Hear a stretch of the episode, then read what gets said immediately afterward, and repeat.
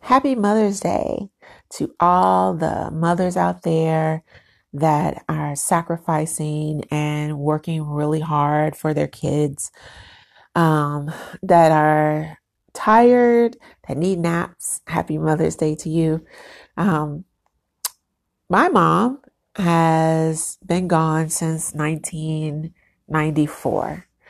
Um, and I miss her now more than ever. In the wake of this pandemic, I realized how poor and vulnerable we were growing up. How many times did we go without food? How many times did she go without food so that I could eat?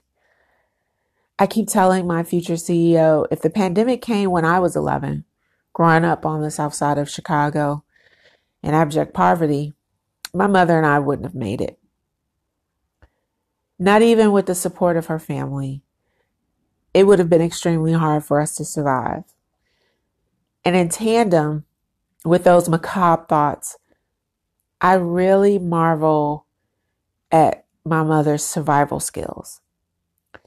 We survived, and I thrived sometimes, but she planted within me the moxie and the ambition to do better, um, to work harder, even though I was going to be up against racism, sexism, colorism, all the isms.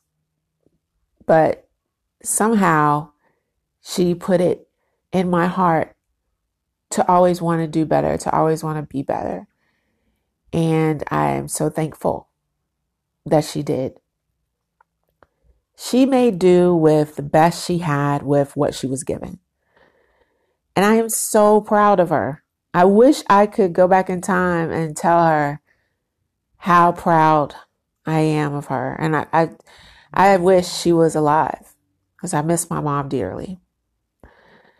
I will admit I didn't fully appreciate my mother's resilience, moxie, empathy, and love until I became a mother. So on this day, I salute all the resilient Black American mothers who made something out of nothing. All the moms who are working, breaking their back to give their kids a better life. I salute those working class mothers who sacrifice so their children feel loved.